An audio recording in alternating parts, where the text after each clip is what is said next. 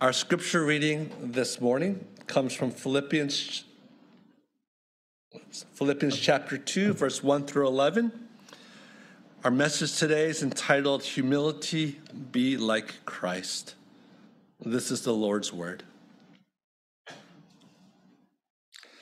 So if there is any encouragement in Christ, any comfort from love, any participation in the Spirit, any affection and sympathy.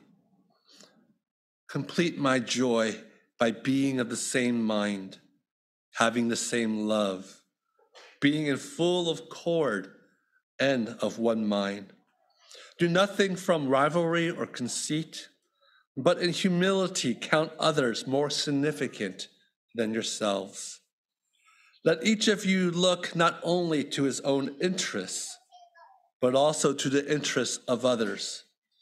Have this, have this mind among yourselves, which is yours in Christ Jesus, who, though he was in the form of God, did not count equality with God a thing to be grasped, but made himself nothing, taking the form of a servant, being born in the likeness of men and being found in human form, he humbled himself by being obedient to the point of death, even death on a cross.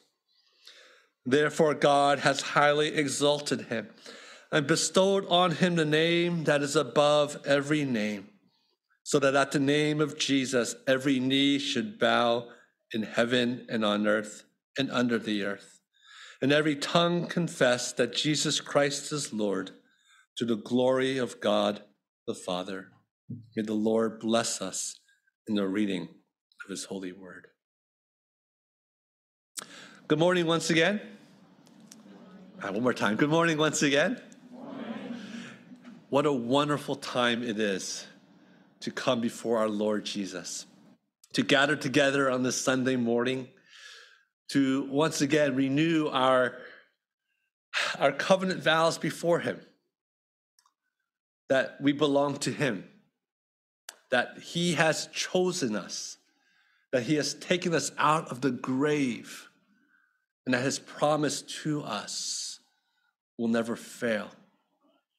We come here, many of us, well, in good spirits and good mind. Some of us are here, well, we, we have struggled to, to get into our seats today. But we know that our faith does not rest on how we are doing that day, but our faith rests on the rock of Christ Himself. And because of that, we come to worship Him. And we come to ask God, God, the truths that we know in our minds from what we have read in Scripture, the faithfulness that we have seen in you in our lives in the past. Lord, once again, draw us close to you. May our minds and our hearts become as one.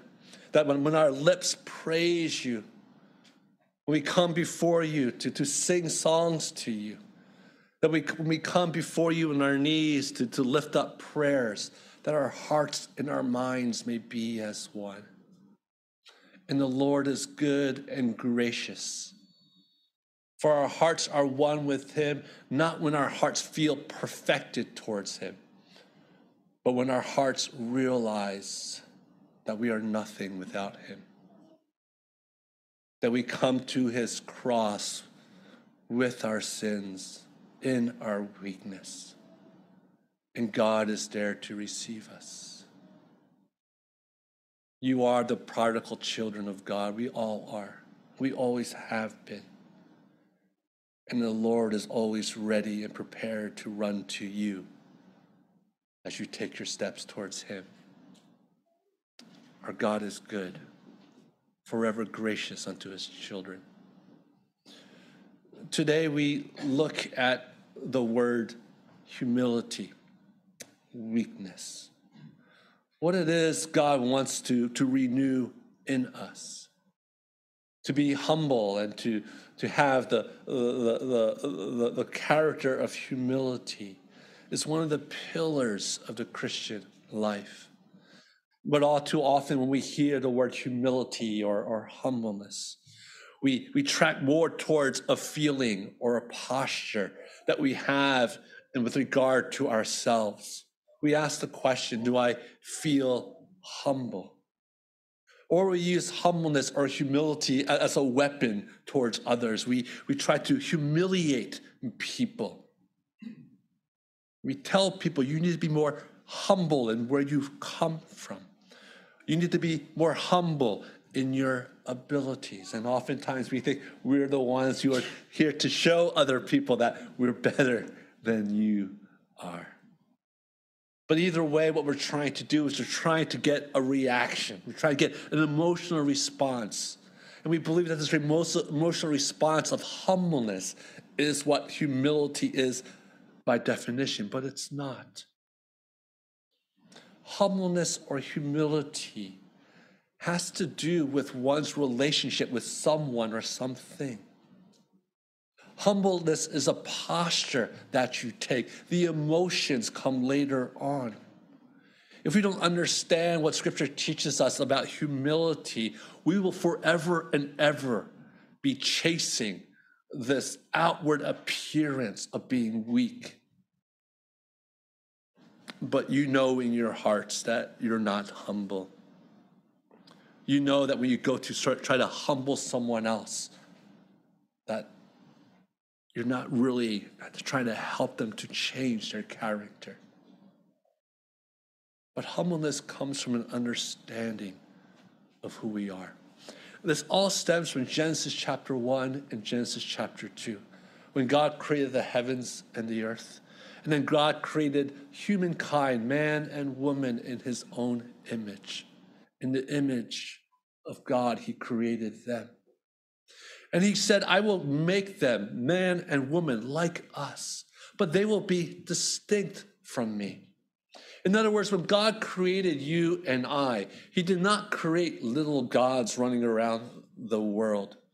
You are not God. You are not the deity of God. You're made in his image. But there's a distinction that we say between the creator and his creation. There is not this sort of continuity between that, but God is God and humanity is humanity. You were made by Him, created by Him. You are not God Himself. Humility is understanding this distinction. I am not God, God is God. I am not omnipotent, God is omnipotent. I am not good and just.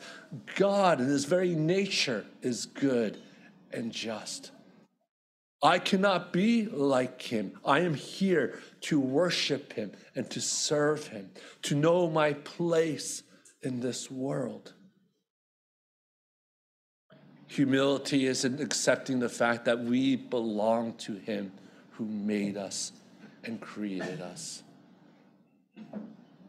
the knowledge that our lives are, are about a second in God's time. That God is the ultimate judge of all creation. And we are but made to worship Him for His glory.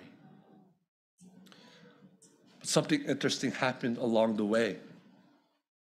We know that the fall of humanity happened because Adam and Eve both refused to believe in this distinction between the Creator and them, the creation.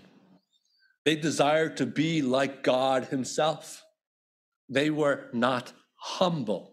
They did not accept the place that God has placed them in. And so, what did they do? They believed the lies, the evil one who said, If you take of this fruit, you will become like God, knowing good and evil. And so, the, so they believed it.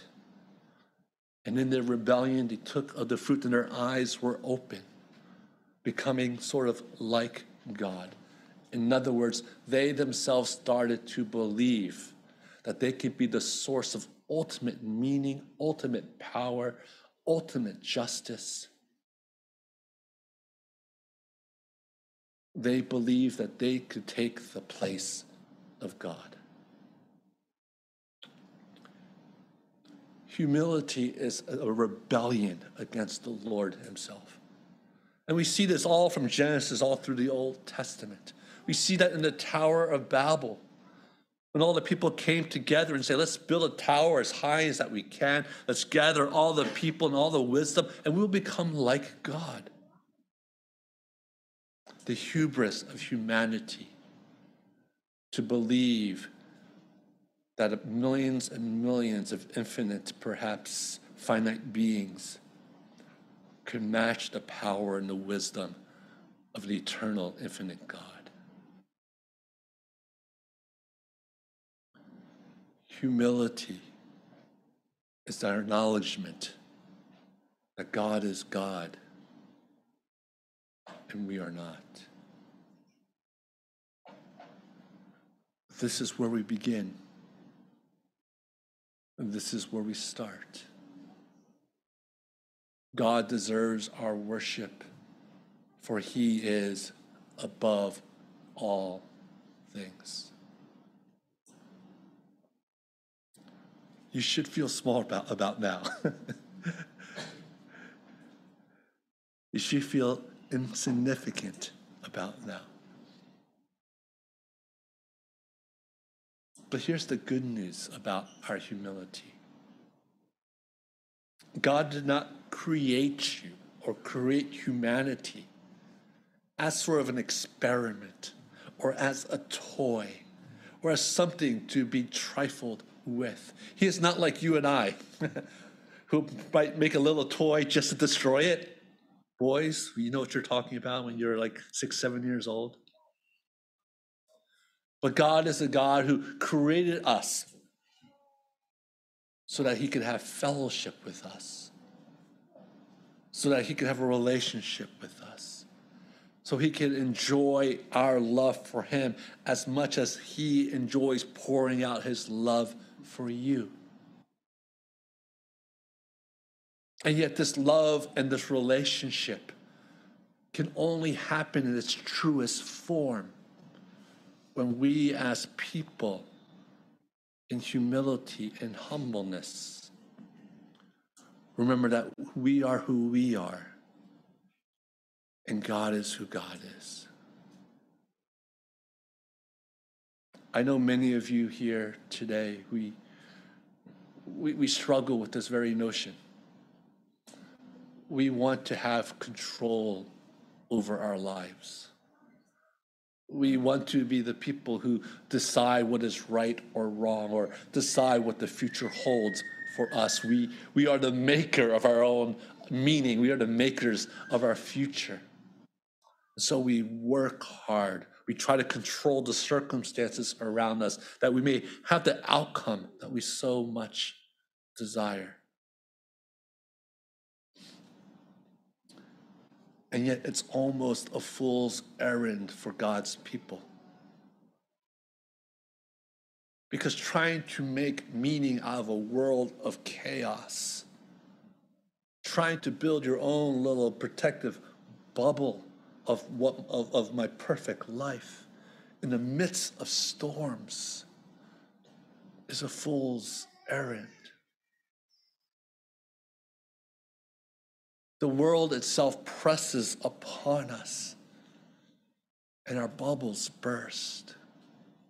And even if you do succeed, perhaps for a time being, of keeping God out and make your own little world, you can't escape your own heart, your own desires that seem to never be fulfilled your own desire for happiness that never seems to be sated.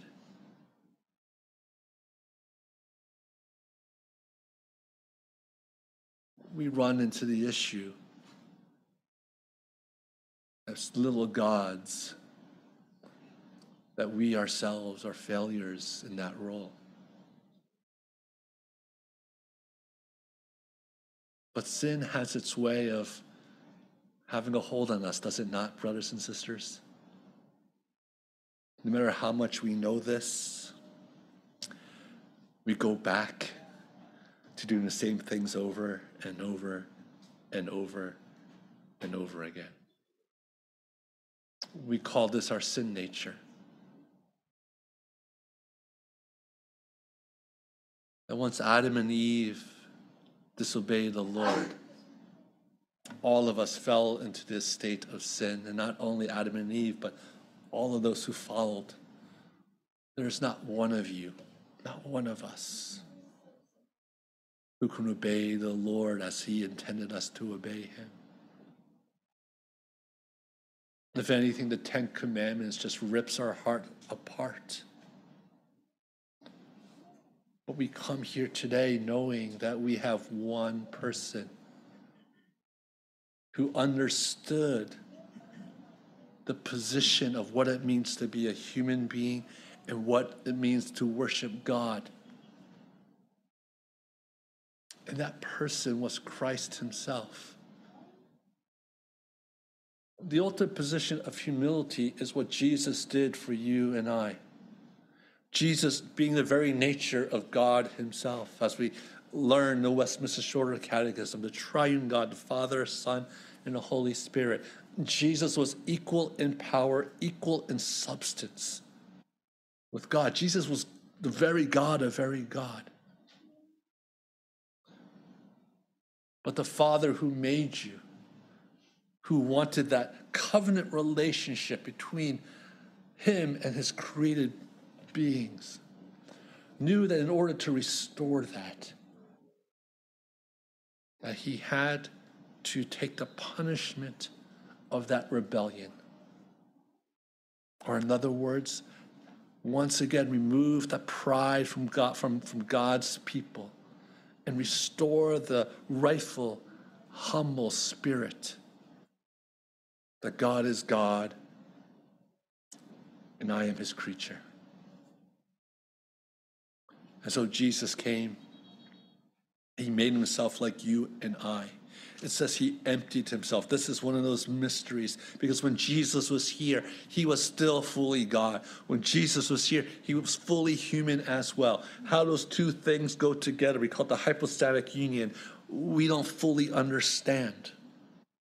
But we do understand that if he's not fully God, if he's not fully human, then our salvation is, is, is a joke. But Jesus, taking on that fully human form, did what you and I could not do. He maintained the stature of humility. And he saw himself like you and I as human. And he saw God, his Father, who he knew for all of eternity, but he saw God as Father during his time here as one to be worshiped, as the other, the one to bow down to the one to look for, look for, for all help.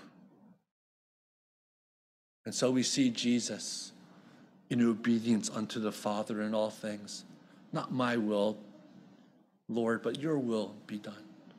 We see Jesus waking up early in the mornings in prayer and humble reliance upon the God himself. We see Jesus in his fully human state, understanding that I am a created being representing all of mankind. And I will do what the first Adam and Eve could not do. Now, Jesus took it a step forward because we're not trying to go back. We're not trying to go back to Eden. We don't want to go back to Eden. Eden was just a stepping stone for eternity. Jesus himself, he died on that cross and he took away our sins. He restored that relationship that those who believe in God by faith and faith alone may know God once again. But Jesus did something more. See, we don't go simply back to Eden, back to the state of, okay, we're all good now.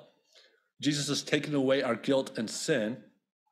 Now we're back in Eden. Now we've got to obey God fully again as God's people. So then God can say to us, okay, good. You did this time around, you didn't take from the fruit.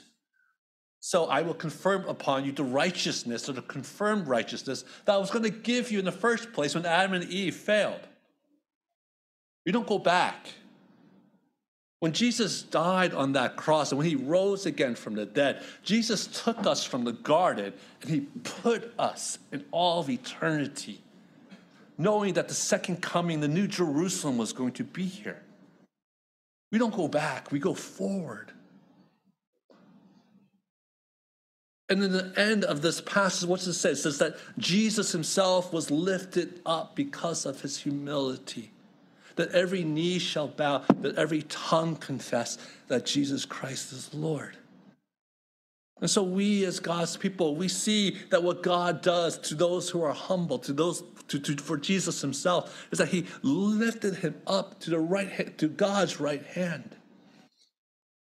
And in the history of redemption and the idea of redemption and humanity, Jesus is now king over all things, over you and over me, as the author of all salvation.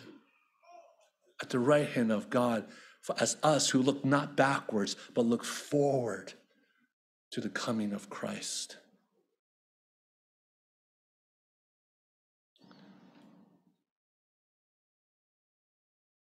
When you understand what Jesus has done for you, and when your heart is, starts to uh, um, well up with, with joy that you belong to Him again, when you start to say, I'm going to humble myself, and God, you have saved me from all things, whatever you want to do in my life, do it.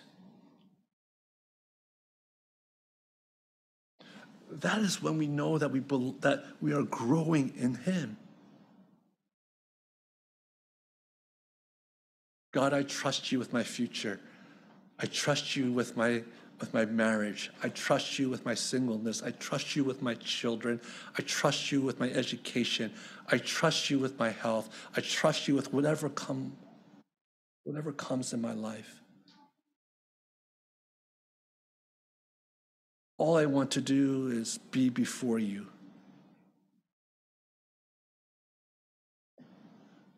That's humility.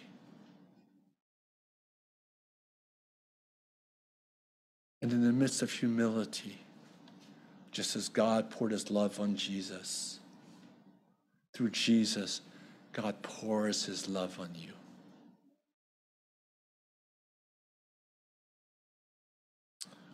we know that as we grow in Christ here in this world,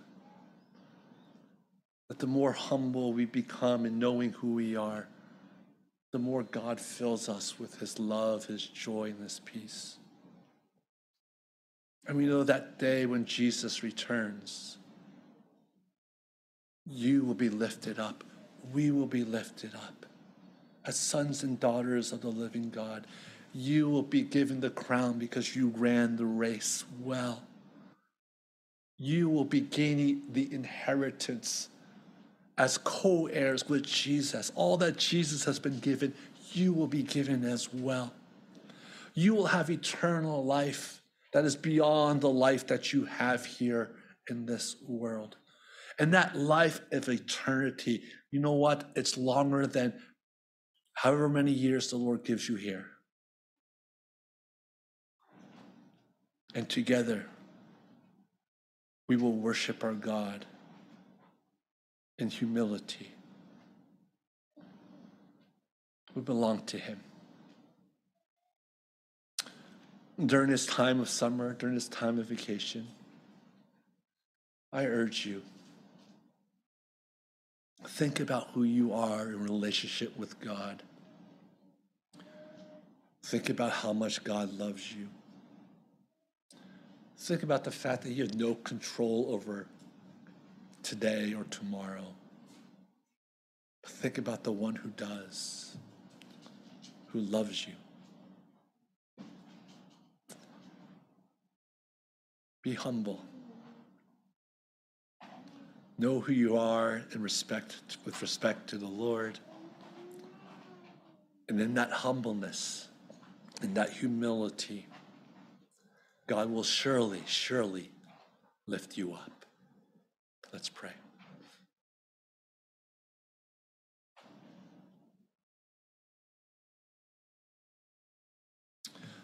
Uh, Lord, we confess to you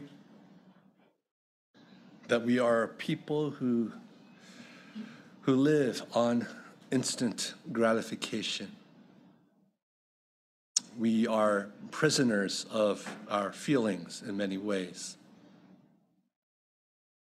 We long to feel loved, accepted.